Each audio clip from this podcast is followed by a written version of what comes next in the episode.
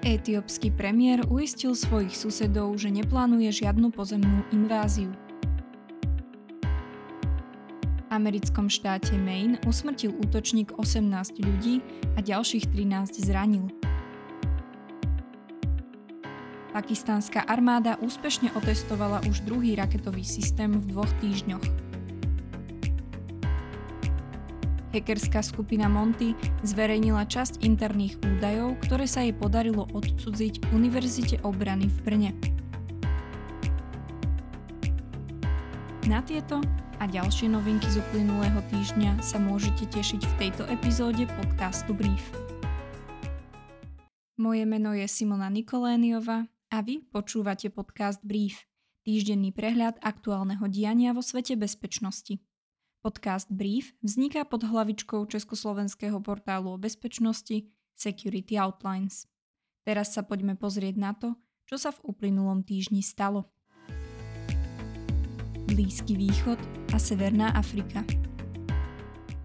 Piatkové zasadnutie valného zhromaždenia OSN prinieslo rezolúciu vyzývajúcu na humanitárne prímerie medzi Izraelom a teroristickou organizáciou Hamas. Nezáväzné uznesenie požaduje umožnenie pomoci civilistom uväzneným na území pásma Gazy. To je v súčasnosti pod úplnou blokádou. Schválenie rezolúcie podporilo 120 krajín. Medzi 14 odporcami bola aj Česká republika.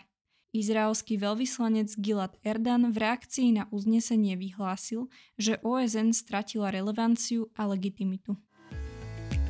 Euroatlantický priestor. Lídri Francúzska, Nemecka a Talianska vyzvali Srbsko, aby de facto uznalo existenciu Kosova. V spoločnom vyhlásení zdôraznili aj potrebu vytvorenia samosprávy srbskej menšiny na severe krajiny. Kvôli napätým vzťahom sa však rokovania so srbským prezidentom Aleksandarom Vučičom a kosovským premiérom Albinom Kurtim konali osobitne. Podľa šéfa unijnej diplomacie Josepa Borela sú rozhovory o normalizácii vzťahov v slepej uličke. Narastajú pritom obavy zo znovuzačatia konfliktu po sérii násilných incidentov v uplynulých mesiacoch. V americkom štáte Maine usmrtil útočník 18 ľudí a zranil ďalších 13. Obete sú vo vekovom rozmedzí 14 až 76 rokov. 40-ročný útočník, záložník americkej armády, mal strieľať v 2 podnikoch v meste Lewiston. Počas dvojdňového pátrania nariadila polícia obyvateľom, aby z bezpečnostných dôvodov zostali doma. Páchateľ bol nakoniec nájdený mŕtvy, pravdepodobne po strelnom zranení z vlastného zavinenia. Motív útočníka sa stále vyšetruje. V reakcii na dianie prezident Joe Biden vyzval Kongres na sprísnenie kontroly zbraní. Južná Ázia. Podľa generálneho konzula v afgánskom Pešavare zakázal Taliban útočiť na Pakistan. Diplomat tým zdôraznil už staršiu fatvu, teda náboženské právne stanovisko, ktorá bojovníkom zakazovala džihad mimo hraníc Afganistanu. Nespomínala však explicitne afgánskeho východného suseda, ktorý v posledných rokoch čelí nárastu násilia zo strany hnutia Tehrik-i-Taliban Pakistan. Islamabad už skôr poukazoval na zapojenie Afgáncov do teroru na svojej pôde a plánuje preto masovú deportáciu afgánskych utečencov. Taliban chce svojim krokom napraviť zhoršujúce sa vzťahy krajín a odradiť svojich členov od prechodu k Tehrik-i-Taliban Pakistan. Pakistanská armáda úspešne otestovala už druhý raketový systém v 2 týždňoch. Balistická raketa stredného doletu Gauri bola odpálená v utorok v rámci preverenia operačnej a technickej pripravenosti. V piatok 20. októbra pritom Spojené štáty americké pridali na sankčný zoznam 3 čínske spoločnosti za dodávky súčiastok pre pakistanské balistické rakety. Už 18. októbra Islamabad otestoval balistickú strelu Ababil, schopnú niesť jadrové hlavice MIRV do vzdialenosti až 3500 km. Ide o jeden z kľúčových prvkov pakistanskej jadrovej triády a možnosti odstrašenia. Postsovietský priestor. Od začiatku ruskej ofenzívy na strategicky umiestnené ukrajinské mesto Andriivka sa rapidne zvýšili straty na životoch rusko-ukrajinskej vojny. Napriek tomu, že útok prebieha už vyše týždňa, jednotky Kremľa dosiahli len minimálny pokrok a samotná operácia sa stretla s vlnou kritiky aj zo strany jej podporovateľov. Šéf ukrajinskej vojenskej administratívy pre túto oblasť Vitalij Barabaš vyhlásil, že hlavným cieľom je práve zničenie jedinej cesty, ktorá do mesta vedie. Andriivka by v prípade ruského úspechu stratila možnosť priameho logistického spojenia. Moskva cieľene šíri falošné správy o otvorení nového peacekeepingového centra, ktoré má byť miestom pre výcvik kazachskej armády pod zastrešením NATO. Ruským zámerom je s najväčšou pravdepodobnosťou snaha Astanu izolovať. Odstrihnutím od západu by získalo krajinu s priamym vstupom do Strednej Ázie.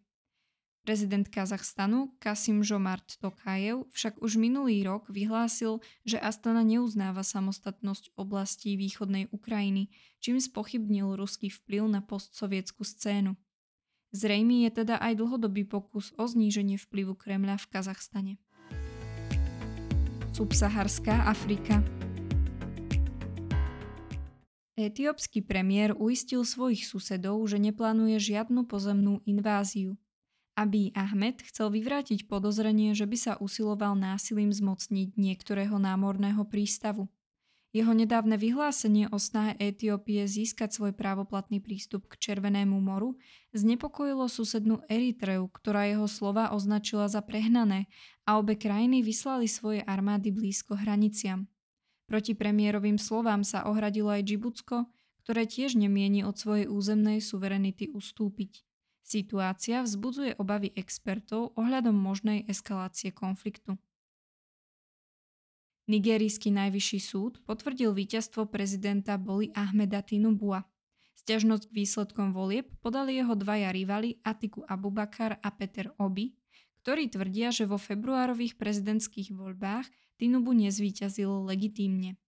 Podľa nich Nigérijská volebná komisia nepreviedla digitálne výsledky z volebných automatov a prezident nezískal požadovaných 25% hlasov v hlavnom meste Abuja. Námietky najvyšší súd zamietol. Väčšina nigérijských volieb od prechodu k demokracii v roku 1999 zápasí s právnymi spormi, ale najvyšší súd zatiaľ nikdy výsledky prezidentských volieb nezvrátil. Západný Pacifik. 5 obetí požiadalo úrady o vyšetrenie údajných vojnových zločinov spáchaných aktívnymi alebo bývalými členmi mianmarskej armády. Filipínsky právnici zastupujúci občanov Mianmarska podali trestné oznámenie aj na šéfa chunty pre spáchanie zločinov proti medzinárodnému humanitárnemu právu, genocídy a pre zločiny proti ľudskosti. Navrhovatelia trestného oznámenia sa tak snažia postaviť vládnucu skupinu pred zahraničný súd z dôvodu vojenského puču v roku 2021. V posledných 2 rokoch prišlo v krajine o život viac ako 6 000 civilistov. Malajzia v piatok oznámila, že kráľovské rodiny zvolili nového vládcu krajiny v rámci jedinečného systému rotujúcej monarchie. Vybraný sultán Ibrahim Iskandar nastúpi na trón v januári v roku 2024. Jeho predchodca predsedal búrlivému obdobiu, ktoré zápasilo s covidovou krízou a politickou nestabilitou. Krajina totiž od roku 2018 zažila 4 premiérov. Povinnosti kráľa zahŕňajú výhradnú právomoc vymenovať predsedu vlády, podpis zákonov, taktiež vymenúva ministrov a ich zástupcov, sudcov a ľudí na ďalšie kľúčové pozície. Kyberbezpečnosť. Hackerská skupina Monti zverejnila časť interných dát, ktoré sa jej podarilo odcudziť Univerzite obrany za použitia ransomwareu. Zverejnené dáta pochádzajú z fakulty vojenského leadershipu a okrem iného obsahujú osobné údaje vyučujúcich dôstojníkov, zápisy z porád, finančné výkazy, e-maily alebo študijné plány. Skupina o útoku informovala na svojich stránkach 20. septembra s výhrážkou, že v prípade nezaplatenia výkupného odsudzené dáta zverejní.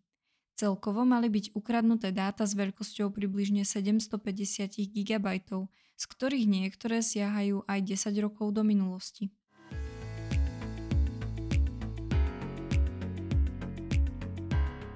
nasleduje hlavná novinka tohto týždňa. Tretí týždeň po útoku teroristickej organizácie Hamas začali prebiehať pozemné operácie izraelskej armády na území pásma Gazy. Rozšírenie intervencie bolo oznámené izraelským ministrom obrany Joavom Galantom. Na zasiahnutom území je prerušené telekomunikačné spojenie, informácie z miesta sú obmedzené. Oblasť Gazy je pod úplnou blokádou, mnoho medzinárodných organizácií upozorňuje na katastrofické dopady súčasnej situácie na jej obyvateľov. V súvislosti s vojenskou eskaláciou panujú aj výrazné obavy o životy 229 izraelských zajatcov. Dianie nám priblíži Michaela Mildorfová, členka redakcie Security Outlines. Míšo, ako sme spomínali, konflikt medzi Izraelom a teroristickou organizáciou Hamas trvá už 3 týždne. Aký je aktuálny vývoj? Izraelský premiér Benjamin Netanyahu oznámil, že válka proti teroristické organizaci Hamas se posunula do druhé fáze. Zároveň ve svém projevu připravoval občany na to, že ofenziva bude dlouhá a těžká. Nazval ji druhou válkou za nezávislost v dramatickém odkazu k událostem roku 1948, kdy při vzniku Izraele arabské země tomuto novému státu vyhlásily válku. Letecké údery Izraele nabývají v posledních dnech na intenzitě a mají za cíl vyčistit cestu pro pozemní operace, vojska tak mohou postoupit hlouběji do území Gazy, zejména v jeho severní oblasti. Pozemní operace jsou zatím omezeného rozsahu s ohledem na rizika městské války a gerilových praktik militantního hnutí a také komplexní systém podzemních tunelů, které jsou vybudovány se záměrem, aby odolaly i intenzivním explozím. V důsledku eskalace také narostly obavy o životy 229 izraelských zajatců, kteří byli zavlečeni na území Gazy. Představitelé Hamasu oznámili, že k jejich propuštění dojde pouze, pokud budou v rámci výměny osvobozeni všichni palestinští vězni. Z kontextu je patrné, že Izrael preferuje v současnosti vojenské řešení před jakýmkoliv vyjednáváním. Výměna by znamenala motivaci pro další únosy izraelských občanů. Ako reaguje medzinárodné spoločenstvo na vývoj posledných týždňov? Mezinárodní společenství a jeho postoje jsou v posledních dnech ovlivněny dopady ofenzivy v Gaze a počtem civilních obětí, který intenzivně narůstá. S ohledem na průběh operace, kdy dochází také k útokům na civilní cíle, které Hamas využívá, je udržení narrativu práva na obranu Izraele komplikovanější. Hamas s ohledem na jasnou vojenskou převahu Izraele dlouhodobě uplatňuje strategie gerilové války, což znamená také využívání civilního obyvatelstva a civilních strategických lokací jako štíty. Ty tedy slouží jako nástroj Hamasu pro delegitimizaci izraelské operace navenek. Současně úplná blokáda pásma Gazy a neochota sousedních zemí vytvořit bezpečnostní koridory. Zároveň uvěznili civilní obyvatelstvo, které s činností Hamasu nesouzní, vytvořili podmínky pro humanitární katastrofu a výrazné vedlejší ztráty navzdory izraelskému úsilí eliminovat civilní oběti. Nátlak arabských zemí na to, aby palestinské obyvatelstvo setrvalo na svém území, pochází z historického kontextu, v jehož rámci došlo k výraznému odlevu palestinského obyvatelstva již při vzniku státu Izrael. Tento násilný proces, nazývaný Nakba, při němž bylo zavražděno na 15 000 Palestinců a zničeno více než 500 vesnic, znamenal také vysídlení 3/4 milionu palestinských obyvatel. Část z nich uprchla do sousedních států. Piatkové zasadnutie valného zhromaždenia OSN prinieslo rezolúciu, ktorá vyzvala k humanitárnemu prímeriu medzi Izraelom a Hamasom. Aký je jej dopad a ako reagovali kľúčoví aktéri? Nezávazné usnesení, ktoré valné zhromaždenie přijalo, požaduje umožnění pomoci civilistům uvězněným na území pásma Gazy. To je v současnosti pod úplnou blokádou. Přerušení telekomunikačních kanálů znemožňuje záchranným složkám na území Gazy zachraňovat obyvatele zasažené bombardování. V posledních dnech bylo vpuštěno omezené množství humanitární pomoci, která však nezahrnula například potřebné palivo, které by umožnilo zajištění elektřiny alespoň pro klíčové infrastrukturní body. Návrh rezoluce vzešel ze strany 22 arabských zemí. Schválení rezoluce podpořilo 120 zemí. Ačkoliv je nevymahatelná, reflektuje názor mezinárodního společenství a má výraznou symbolickou hodnotu. Mezi 14 odpůrci jejího přijetí je kromě Izraele či Spojených států také Česká republika. Návrh kanadských zástupců, který by do usnesení zahrnul i konkrétní odsouzení aktivit Hamasu, nezískal potřebnou 2/3 podporu. Rezoluce odsuzuje nediskriminující násilí a terorismus obecně. Zmíněná rezoluce není jediným konfliktním momentem mezi OSN a Izraelem. Současný generální tajemník António Guterres vyvolal ostrou reakci Izraele částečnou kritikou způsobu, jakým izraelské operace probíhají, a také připomínkou kontextu, z něhož události posledních dní eskalovaly. Ačkoliv odmítl, že by křivdy vykonané na Palestincích ospravedlnily činnost teroristů z organizace Hamas, vyvolal svým prohlášením roztržku. Akým spôsobom sa k súčasnému vývoju stavajú spojenci Izraela?